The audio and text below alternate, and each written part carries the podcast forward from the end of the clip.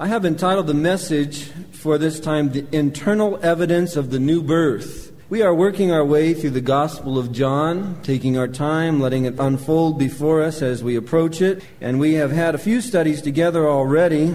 We've been studying about Jesus Christ. Already, my understanding of him has grown, and I thank God so much for Jesus. It's important, I think, to know that in chapter 1, what John is doing is he is laying out an introduction for the book. It's something like when you drive down the freeway and you see those big signs, those big green signs with the white letters. Well, John lays out a bunch of signposts, a number of them in the chapter before us, so that we know where we're going. And I want to read for you the verses we're going to look at this time, comment a little bit on verses 10 and 11, a very little, and then we're going to focus on verses 12 and 13, and really specifically, this time, verse 12. But John says in verse 10, speaking of Jesus, he was in the world and the world was made through him, and the world did not know him. And he came to his own, and his own did not receive him. Probably one of the most tragic couple of sentences that have ever been written in the history of the human race. He was in the world, and the world was made through him, and the world did not know him. Now, John is going to explain that for the rest of the book.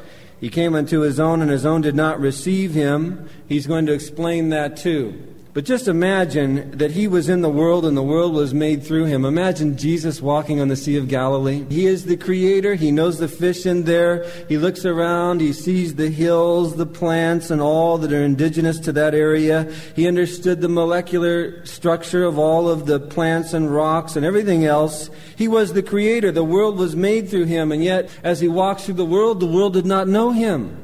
They looked upon him as a man, but for the most part, and for most of the people, that's all they looked upon him as was a man. And he came unto his own, and his own did not receive him. He came to the human race, they didn't receive him in a sense. He came more specifically to his own chosen people, the Jews, and they did not receive him, and worse than that, they crucified him. Two of the most tragic sentences you will ever read in print anywhere in all of life. But I want to focus for this time, and we will unravel the rest of those truths as we get into John. But I want to focus for this time on verses 12 and 13, where John writes, But as many as received him, to them he gave the right to become the children of God, to those who believe in his name, who were born not of blood, nor of the will of the flesh, nor of the will of man, but of God. Now, I told you last time that we were going to have to spend time on these verses because they are so rich. And we're going to spend our time this time together on verse 12. Next time we'll go on and we'll take another pass at these verses and see what else God has for us here. But I want to draw out as we get into these verses basically three things. First of all, I want to focus on the fact that you are born again with internal evidence. You become a son of God. You become a child of God. Something happens inside of you. And I want to suggest to you seven things today that happen inside of you when you become a son of God or a child of God. Secondly, in this text, we'll see that you are born again by receiving Him. We're going to talk about what that means.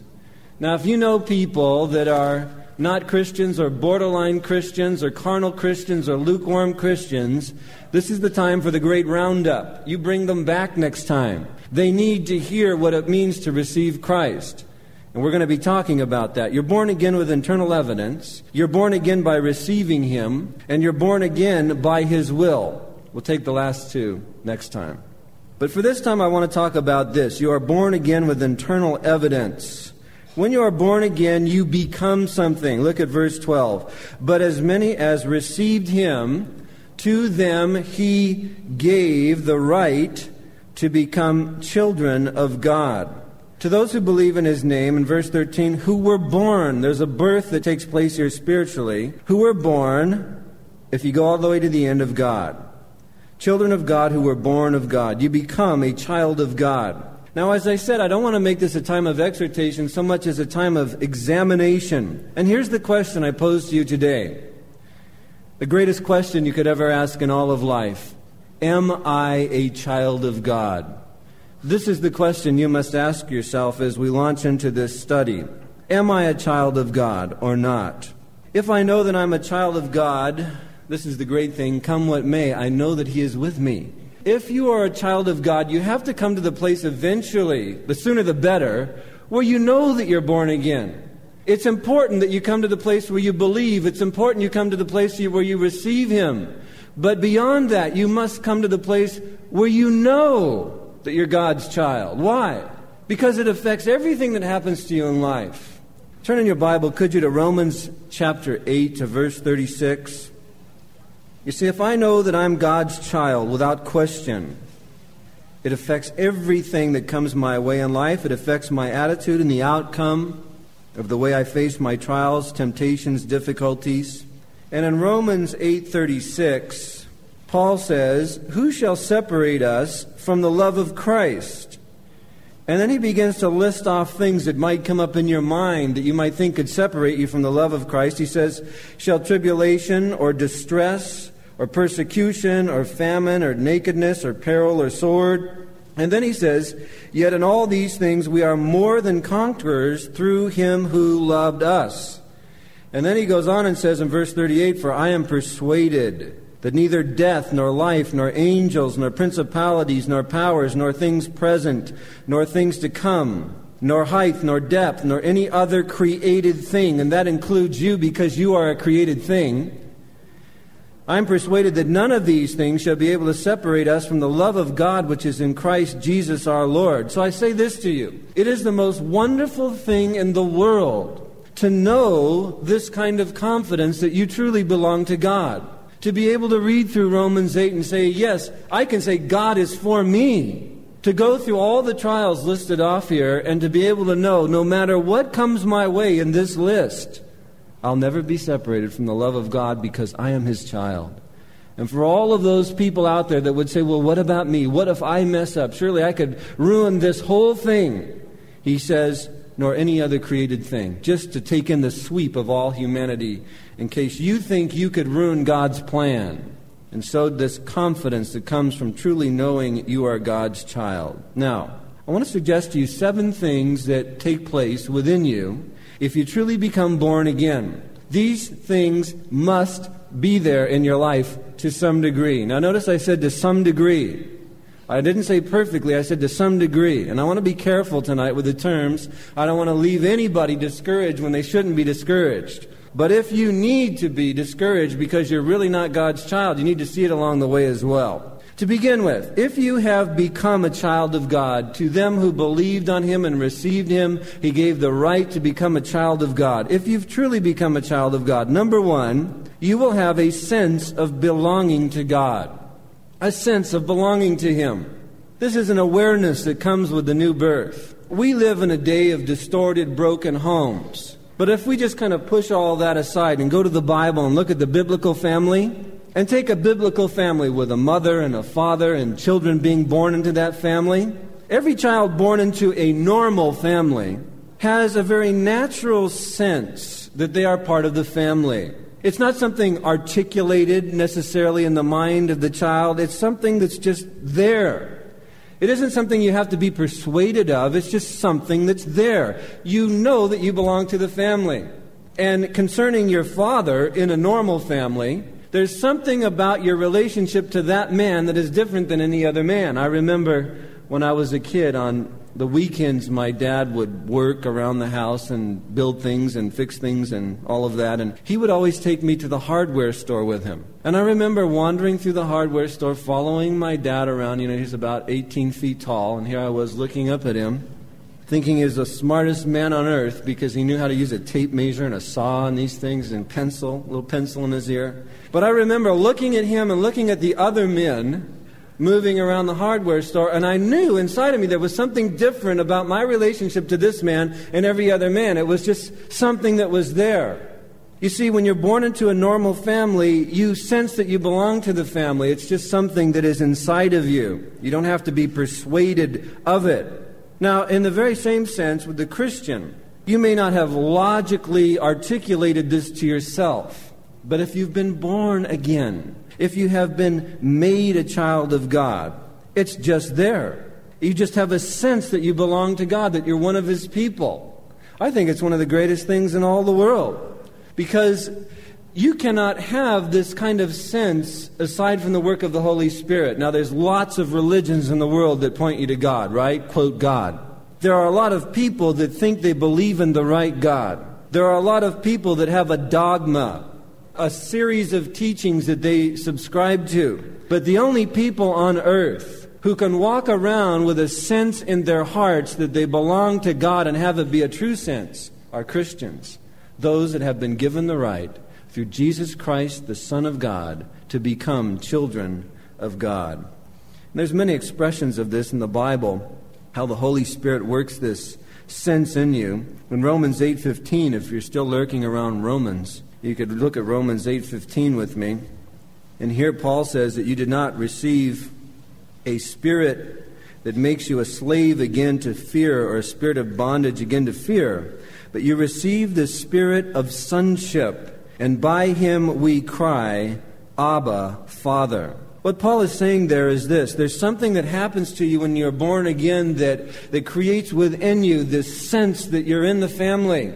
And I can remember when I first became born again, one of the greatest things that happened to me was this. I had three false starts as a Christian. Three false starts. You know what I mean by that? What I mean by that is that three times I bowed my head and prayed for Christ to come into my life. Three times. The main emphasis of the prayer was, Lord, forgive me for my sins. That was the main emphasis of the prayer. I did it one time. The next day I went out and proceeded as usual with my life. There was absolutely no change at all. Time went by. I prayed it again. Went out the next day, no change in my life at all. A little while went by farther, and one night I was very, very drunk. I was as drunk as a person can be and still be conscious. And I sat down and prayed with a group of Christians to ask Christ into my life. Then I began to weep and cry and tell them how glad I was that I had finally surrendered my life to Christ. Next day, I woke up in the morning, lit up a joint, smoked it, went off into my day as usual, high as a kite, and with no intention whatsoever of serving Christ. Only a regret in my heart that I had prayed that prayer while I was drunk and how I was embarrassed in front of these people. Three false starts. No intention to serve God, but really just a guilt, wanting that guilt to be cleansed.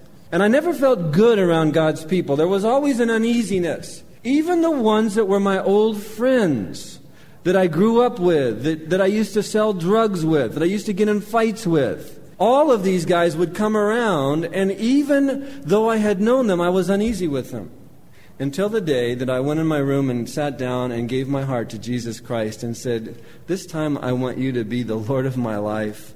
This time I'm giving you my life. Now you take it and you do whatever you want to do with it. I surrender to you. Yes, I want my sin forgiven, but I want to change. I want to leave it behind. And suddenly God came to live inside of me. It was as clear and real and vibrant as anything could ever possibly be. That night I went to a church. There were about 30 Christians in that little church. I'll never forget it as long as I live. It'd been a long time since I'd been in a church, and I walked in. There's about 30 people there, and they were singing songs to the Lord. And I'll tell you what, I felt like I belonged, like I had never felt a sense of belonging in my life. You see, a true child of God has a sense of belonging to God. And I remember when they all prayed for me and asked God to bless me and keep me in the Christian life, and I just felt their love and the warmth of God's love. I've been feeling that love from that day until this. And now I feel that I belong with all of you.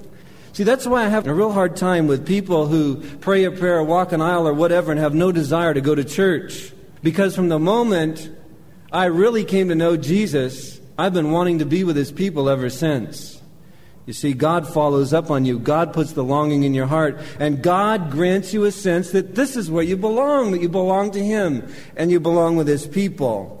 I'll tell you, even today, coming, gathering together, it's still the most wonderful thing to me to be with all of you, to sing to the Lord, to worship Him, to study the Word of God together. This is where I belong.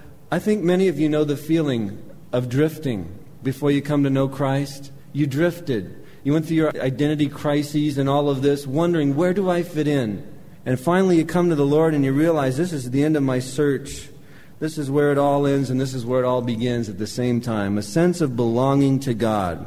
So you must have that if you are a Christian. Let me take you to a second test, and that is another internal evidence a sense of your whole life being centered in God. Now, I want to work this thought for a while. It is very fascinating to me that this could even happen to an individual. And yet we read in John 1:12, "But as many as received him, To them he gave the right to become children of God, to those that believe in his name. You become a child of God when you believe upon Jesus Christ. Did you notice it says God? We're not just talking about somebody out there. We're talking about God. God Almighty, the living God. You become a child of God. Now, because of that, not only is there a sense of belonging to Him, but there is this sense of your whole life becoming centered in God. Let me put it another way. There's a sense of your whole life being swallowed up by God. Let me put it a third way. There's a sense of your whole life being permeated by God. He comes to live within you. And in the process, you are given an entirely new outlook on life. And so I say to you, there is a sense of your whole life being centered in God. This is the way the Christian views life. You instinctively look out at the world around you you look at the world within you, and you view it with the sense that everything is somehow connected to God now. Everything. Stephen Charnock, great theologian of many years ago, said this about the new birth. He said, Regeneration is a universal change of the whole man. It is as large and powerful in renewing the man as sin was in defacing the man. I like that. It is a universal change of the whole man. Your whole way of thinking suddenly changes. Now, it goes on to change throughout the years as God sanctifies you, but it suddenly changes right in the new birth. So that suddenly God is the center of your life and you look at everything in relationship to God. To give you a good example of how this works, I need only to draw you to the life of Jesus Christ. I mean, this was evident in the life of our Lord. There was no part of his life that was untouched by the presence and the power of God and the control of God. His whole life was centered in God. For example, you read in John 5:36. You might want to turn there and just read it with me. He speaks of this. John 5:36. He says, "But I have a greater witness than John's, for the work which the Father has given me to finish." The very works that I do do bear witness of me that the Father has sent me. Do you see that his whole life was centered in God the Father? In other words, he had no life disconnected from God the Father. He had no compartment of his heart that was disconnected from God the Father. Everything he faced, he faced in this way as it related to God the Father. Even in the greatest hour of trial and agony in his life when he was in the garden, and he was facing the whole process of becoming the sin bearer of the world. Even there, he says, Not my will, but your will be done, Father. His whole life was centered in God. And in a very similar way, correspondingly, and in a unique measure, because we are not Jesus Christ, we are not God come in the flesh, but correspondingly, in a parallel sense, we live a life centered in God. Now, this is an amazing thing to me because as I lived my life before I came to know Jesus Christ, my life was connected to so many things, and it was dominated by so many things, and it was in bondage to so many things, and furthermore, it was completely compartmentalized. There were areas disconnected from other areas. I even had segments of my personality that didn't really connect with any other segments. I used to see myself as a mockingbird without a tune of my own. Spent my time trying to figure out how to imitate people. Finally, when I came to Christ, I realized I'm just who I am. I'm God's child. And now God's Spirit has come to touch every single part of my life. I'm a whole person now. I'm not all disconnected. I'm one person, and everything in my life is now connected to God through the work of His Spirit that He has sent into my heart. What a wonderful thing this is. Joseph Alleine years ago said, Conversion is a deep work, it is a heart work. It goes throughout the man, through the mind, throughout the members, throughout the entire life. And that's what we're talking about. This is the glory of Christianity. It isn't just something where you're forgiven. See, I think we get the idea far too often that the important thing is you get forgiven. And from there, whatever happens is a bonus. If you go on to walk with God, hey, that is really neat. If you don't really walk with God too much, that's not that important because you got your forgiveness and you have a ticket to heaven. No, forgiveness is only the beginning, never to be seen as the end.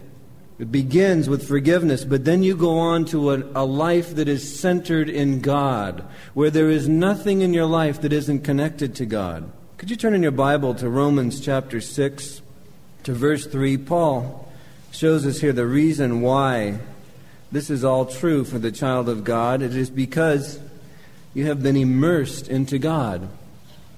Romans 6 3.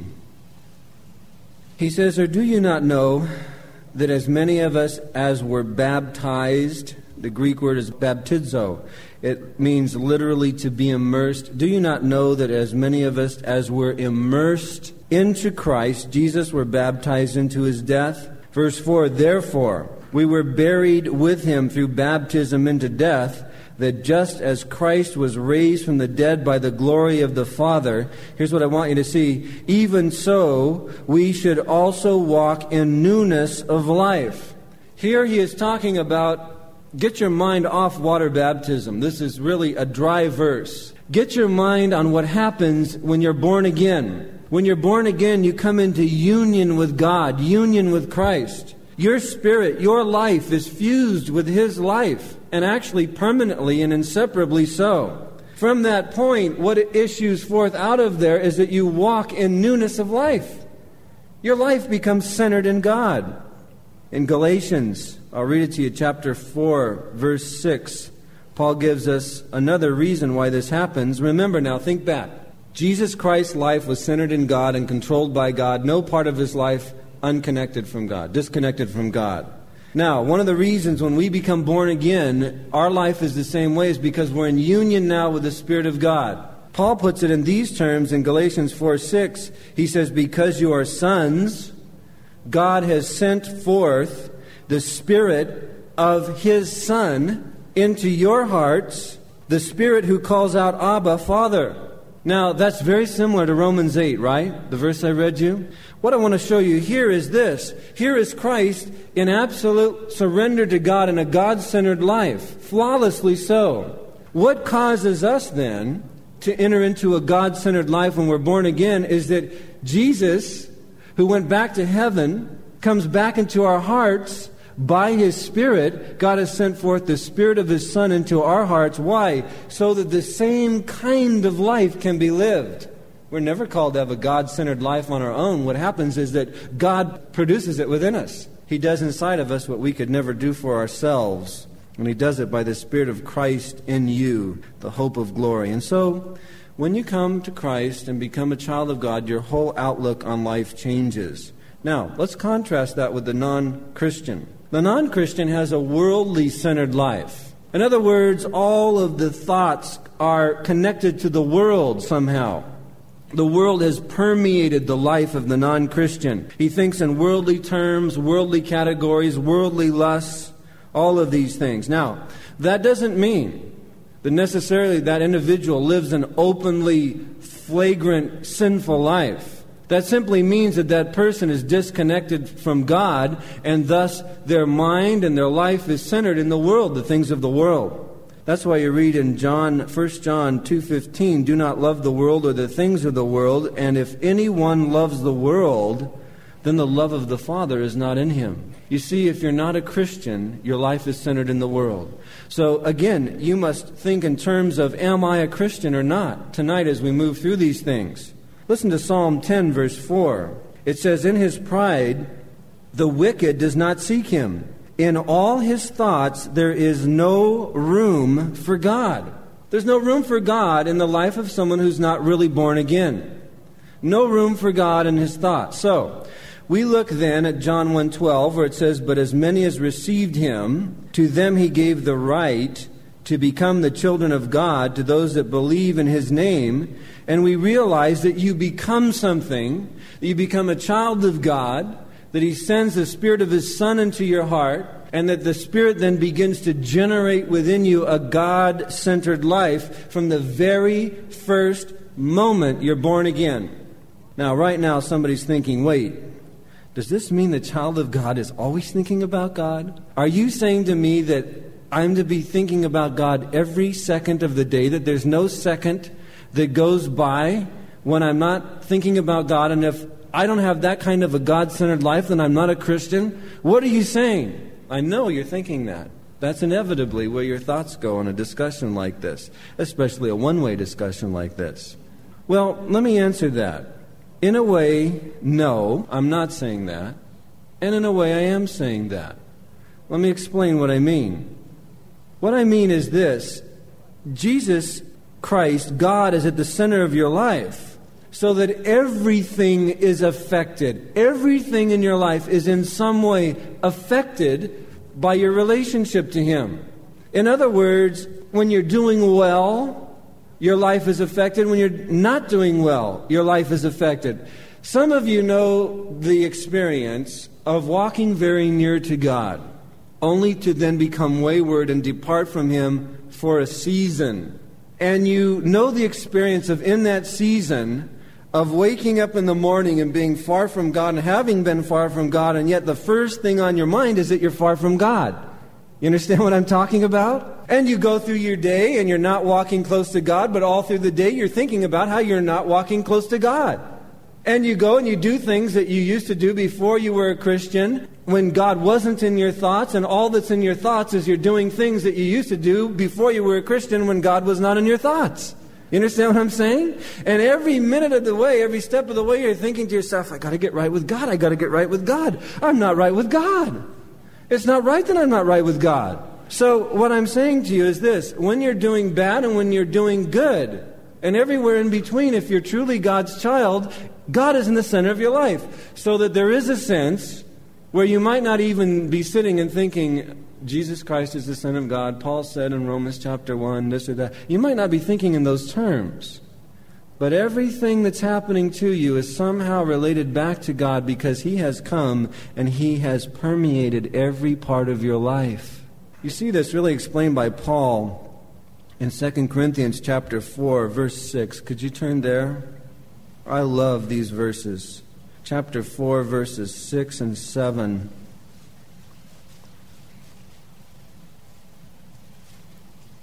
Second Corinthians 4, 6 and 7.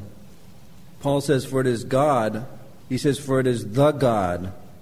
He puts everything in perspective. This is great. For it is the God who commanded light to shine out of darkness. He takes us all the way back to Genesis in the very beginning. The God who said, Let there be light. He said, It is this God who commanded the light to shine out of the darkness, who has now shone where? Shone in our hearts to give the light of the knowledge of the glory of God in the face of Jesus Christ. God who said, Let there be light. And there was light during creation, has come to you if you're a child of God. And he has said the same thing. He has spoken it, as it were, within your soul. And he has said, Let there be light in this great dark place. And now the light of the knowledge of the glory of God in the face of Jesus Christ has begun to shine in your life. And that light is so powerful that it literally permeates through every single part of your life to the extent that even when you're not walking near to Him, you look at everything in relationship to Him. And so I can say to you with all safety that if you are truly born again, you have a God-centered life. In 2 Corinthians 5:17, you know it so well. But in this setting, it's good to read it again. He says, Therefore, if anyone is in Christ, he is a new creation. The old things have passed away, and behold, all things have become new. Now, as I've been saying to you, the Christian may lapse, the Christian may fail, but in the final sense, your whole life is permeated by God, and you see everything in terms of how it relates to God. Let me take it further and say this you can never look at the world the same way again if you've been born again. Never.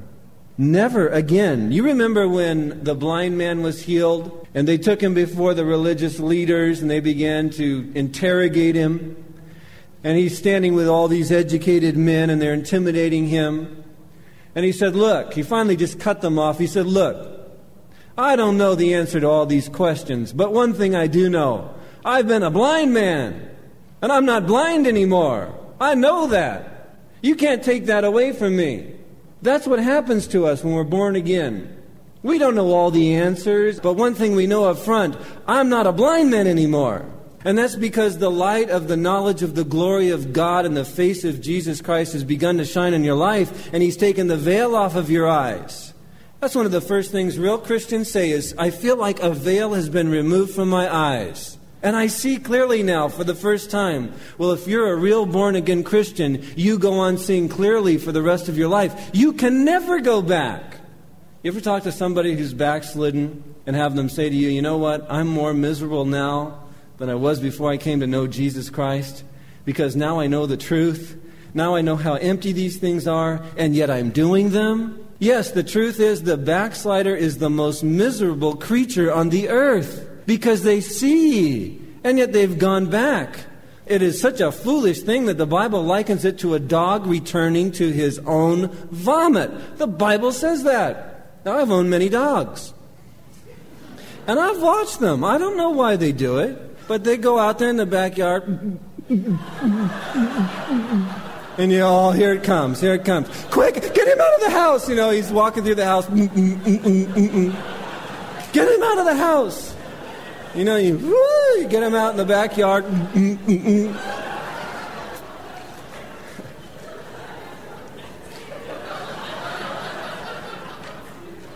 grass comes out. You go, grass. You're not a cow. You're a dog for crying out loud. Somebody inform this creature. That's bad enough, but later he comes sneaking around. You notice that you, you didn't even clean it up, but it's just clean. The patio's clean. You think, you man, you're weird. I'm getting rid of you. Come back and eat your own vomit? I remember the first time I read that in the Bible. Like a dog returning to his own vomit. I went, oh, God, I don't want to live like this.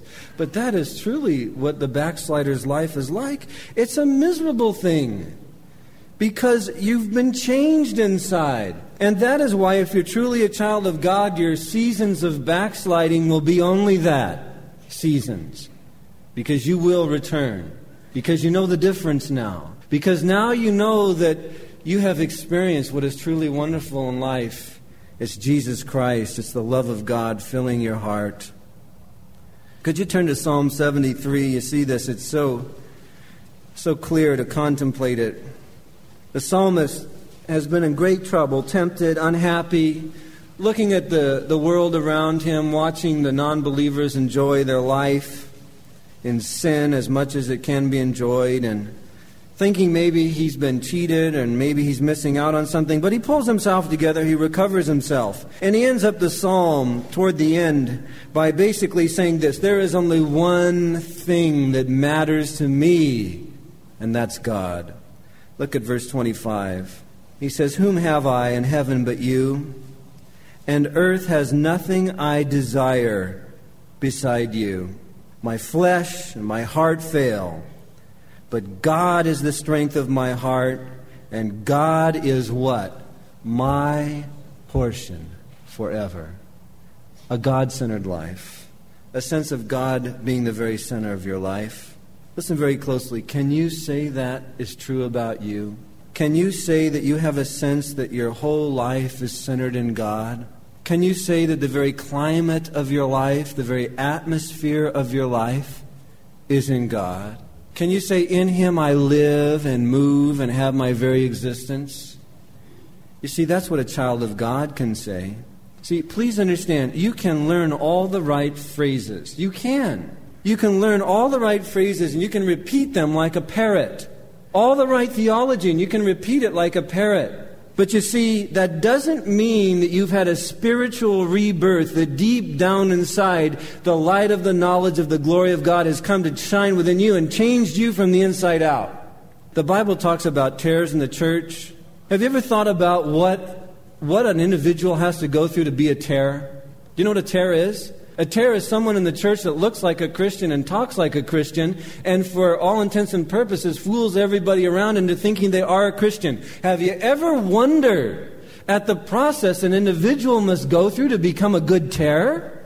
Think about it. I mean, so good that you're like Judas. You fool everybody on the team. Lord, is it I? No one suspected him. Well, it's a great process you've got to go through of learning truth, of, of memorizing the phrases, of parroting them back with just the right inflection, saying, Praise the Lord, with a Jesus grin, you know, that it just looks so effective.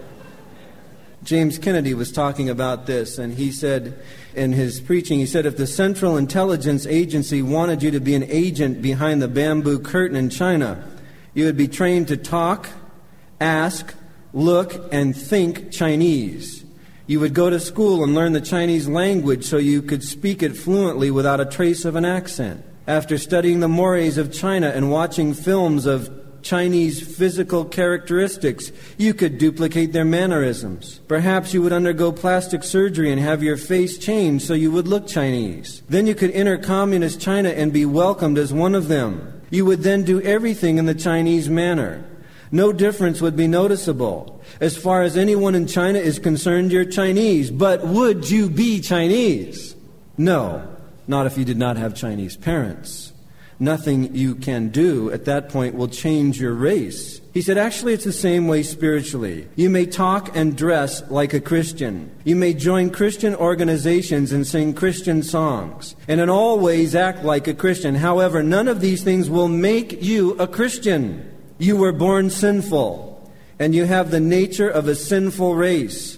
Nothing you can do outwardly can change this fact. Just as you would have to be born of Chinese parents to be Chinese, so you need a new birth spiritually to be a Christian. That's exactly what we're talking about you end up changed on the inside. To as many as received him and believed on him, he gave the right to become something, to become children of God on the inside with God as the parent. The new birth brings monumental changes on the inside. It is the basic fundamental outlook or attitude that tells then whether or not you're a child of God. You must look inside of you and ask yourself, do I see this in me? So there's a sense of belonging to God, a sense of your whole life being centered in God. Let me take you to a third thought. If you've had this new birth and there is a sense of love for God, I would say a love filled with a sense of gratitude. An unsaved man knows nothing of this kind of love. The Bible says in Romans 8 7 that the carnal mind is enmity against God. It's at odds with God. It cannot connect with God. It's opposed to God. It's the antithesis of being a child of God. But you know what the saved man knows is just the opposite. The real child of God knows a constant refreshment of the love of God, a constant refreshment of the love of God in the life. The Bible says that we love God with good cause because He first loved us. And there's so much bound up in that statement. See, if you're God's child, you're so grateful. You love Him so much because He's done so much. You have a great sense of loving gratitude because you understand He's rescued you. And you have seen the changes inside. You've felt the changes inside, and so you love Him. You want to be with Him. You want to read His Word. You want to spend time with Him because you love Him. And you're so thankful. Many years ago, Nathaniel Olson related a story about a poor cripple who was cruelly nicknamed Old Rattlebones by a group of boys on the street. The ringleader of the boys, named Freddie, was quite worried, however, when the man headed straight toward his home one day. Because his friends were with him, the boy tried to hide his anxiety and began to shout out, Go on, old rattlebones! See who cares if you talk to my mother. The man said with sadness as he continued on his way, You wouldn't call me names if you really understood why I have this condition. Arriving at his destination, he was welcomed by the boy's mother. She told her son to come in also. Turning to Freddie, the man said this Years ago, when you were just a baby, your nurse took you out in your carriage for a ride near the river.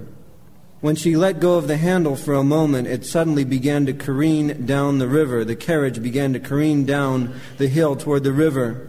Before she could catch up with it, the buggy had plunged into the water below. I jumped into the river, and after a difficult struggle, brought you safely to shore, but I left before anyone could ask my name. The water that day was ice cold, and it aggravated my rheumatic condition. And now, ten years later, I can barely walk because of the trauma to my body from the river that day. Freddie hung his head and he began to cry, and all he could say was, Thank you, thank you for saving me, and forgive me for calling you old rattle bones. I had no idea of who you were and how important you are to me. Thank you for saving me. You see, when you come to Christ and you really become his child, you understand what he has done for you. You understand what he did in dying for you. And it is the most natural thing in the world from there for your heart to respond and to well up with a true love toward Him. To understand that He became flesh and dwelt among us to save me literally pulls from the very depth of my being the deepest possible gratitude that could be known to the human heart. And I love Him back. You must love Him if you're God's child. Your relationship to God is not one of habit or tradition or law or anything like that. It is a relationship of love, of gratitude. Jeremiah 31:3 says the Lord has appeared of old to me saying, "Yes, I have loved you with an everlasting love. Therefore with loving kindness I have drawn you." And for those reasons, because he's loved you, because he's saved you, because he's changed you, you love him back. That is why it's fair to say to someone, if they have no love for God but say they know Him, that they don't know Him. Only you can answer that question in your heart tonight. But as many as received Him, to them He gave the right, the right, the privilege to become children of God, and brought all of those changes with Him when He came into your life. So let's ask ourselves the simple but perhaps the most profoundest question that can ever be asked What is your feeling about God tonight? What do you feel about God? As you sit here and as you listen to these things, what do you feel about Him? Is your mind wandering? Are you thinking of other things? Are you thinking of some new girl you're met, you're not married, and you're wondering if she's the one? Are you thinking of your job and how unhappy you are there? Are you thinking about the fact that your shirt is worn out and it doesn't look too cool and maybe you should go to the mall tomorrow? Where are you as we're discussing these things? Or are you stirred inside? To respond to God and say, Oh, thank you, God, that so far as we've been moving along, I believe these things are true of me. I believe I am your child. Can you say with the hymn writer at this point, Lord, it is my chief complaint that my love is weak and faint, yet I love thee and adore thee. Oh, for grace to love you more. Can you say that? You see, a child of God knows his love is unworthy, it's weak, it's faint, but it is love nevertheless. There is a love to God. So there's a sense of belonging to God, a sense of your whole life being centered in God, and a sense of love for God. Let me give you just a few more thoughts quickly. If you're really God's child, there's a sense of respect for God, a healthy respect for God, your Father. And I love the way that God is careful to liberate us to have this respect because in our day and age, it is a rare thing, not a common thing, a rare thing to find a good father, a natural father who is good to his family, who is good to his wife, who stays with the wife of his youth and raises his family up. It's a rare thing to find a good father. And so it's hard. You know, you come to God, you're reading the Bible about God our Father. And for someone who grew up, say, with a drunken father who was a beast of an individual who mistreated them, whatever, it's hard to just come and say, Oh, God's my father. Well, that's wonderful. I have no conception at all of what a nice father could be. So if you're telling me God's my father, that only makes me more nervous than I was before. But God is so good. But through the grace of God, by the work of the Spirit, he had Paul write in Romans 15:6, "Our God is the God and Father of our Lord Jesus Christ." Oh, now I understand what kind of a God he is, what kind of a father he is. He is the Father of our Lord Jesus Christ. Now, if He is the Father of the one who came to save me and died for me, then oh, what a Father indeed He is. He wrote in Romans 15:6 and again in Ephesians 1:3, "Blessed be the God and Father of our Lord Jesus Christ." Careful to not say, "Blessed be God our Father," but to say the Father of our Lord Jesus Christ, so I understand how loving this Father God of mine truly is. And that liberates me to respect him, to respect him for what he has done to save a lost and dying human race and I look at Jesus and I see the respect he had. He prayed, you know that Jesus, when he prayed to the Father, he prayed, Holy Father. And then when he taught us to pray, what did he teach us to pray? Our Father who art Where? In heaven? Hallowed be thy name. Respect to God. We could go on and on with this. It is the idea of reverencing God. And if there is a love for God, then there'll be a true respect for God if the love is true. If you just tell me, I've always loved God, if I hear that, I immediately have red flags that go up. Do you know the Lord? Hey, I've always loved the Lord. Oh, let's talk more about this. You see, if you really love the Lord, you'll respect God as well, and you'll respect what He says in His Word, and you can go on and on with this. The same one that wrote, Let us come boldly before the throne of grace, that we might find mercy and help in a time of need, in Hebrews is the same one that wrote, Let us serve God acceptably with reverence and awe, reverence and fear. The two are not mutually exclusive, the two go together. If you love God, you'll respect God. If you don't respect God, then you don't love God. And you must understand that. And so this is one of the tests, a sense of respect for God. Let me give you a fifth thought, just very quickly a sense of pride in God. A sense of pride in God. Now, John feels that this is the greatest thing in all of life, to become a child of God, as he says in verse 12. And I'm talking about a healthy pride. I'm talking about this. Not being ashamed that you belong to God. I'm talking about this. Someone saying, Are you one of these weird Jesus people, Bible thumper freakos? You mean, do I love the Lord? Am I a follower of Jesus Christ? Yeah, that's what I mean. Yes, I am, and I'm proud of it. I'm proud to be connected with Him. Now, that's a healthy pride. Jesus said, If you're ashamed of me, and my words in this adulterous and sinful generation, the Son of Man will be ashamed of that same individual when he comes in his Father's glory with the angel. He said in Matthew 10, 32 and 33, Whoever confesses me before men, I will confess before my Father who is in heaven. Whoever denies me before men, I will deny before my Father who is in heaven. The true child of God feels good about being God's child and is not ashamed of it and isn't ashamed to tell people they're connected with him. And that's what holy boldness is all about. It's all about being happy and proud to belong to God and thankful. And so a sense of pride in God, a healthy pride.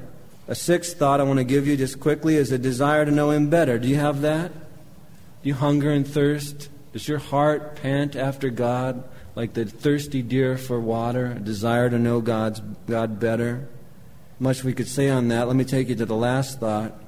If you're God's child, uh, this is so good then you have had a sense of special manifestations of, the, of love from God to your soul.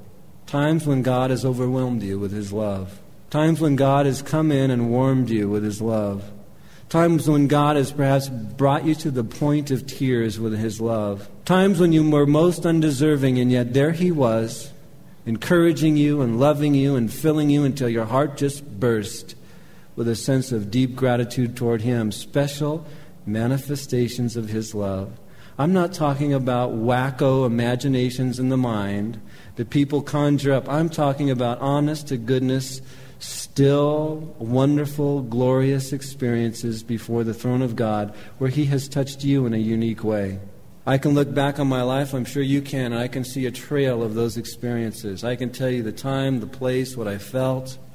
No one can take that from you if you're God's child. Have you had those manifestations? If you've had them, you're willing to give up everything in life that would block them from you and go on to enjoy them more.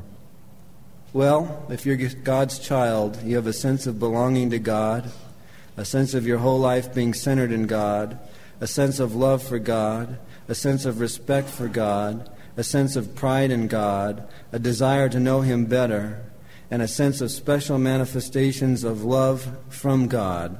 I want to leave you with these words. See if they ring true in your heart. O love divine, how sweet thou art. When shall I find my willing heart all taken up with thee? Oh, that I could forever sit like Mary at the Master's feet, be this my happy choice my only care, delight, and bliss, my joy, my heaven on earth is this to hear the bridegroom's voice. Can you say that? Do you long for him? If so, you're his child. If not, you need to open up your heart and give your life to him now. And he will take you if you're willing to come on His terms. Let's bow for a word of prayer. Father, thank you for this time together. Thank you Lord God, for Jesus. And thank you, God, for all that you have done for all of us that know you.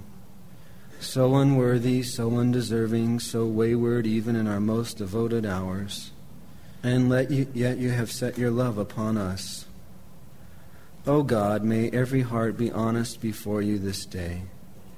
May those that truly do not know you make the commitment now simply by honestly opening their hearts to you do that now if you don't know Jesus. If God is speaking to your heart and you know He's talking to you, don't harden your heart. Let it open up to Him. Receive Him as the Lord and God of your life and express your desire to truly turn from your sins and follow Him and let Him lead you from here. And keep on seeking Him until His life is manifested in your soul in these ways. Father, work your great work of salvation in every heart and continue to draw us after you. And we ask these things in Jesus' name. Amen.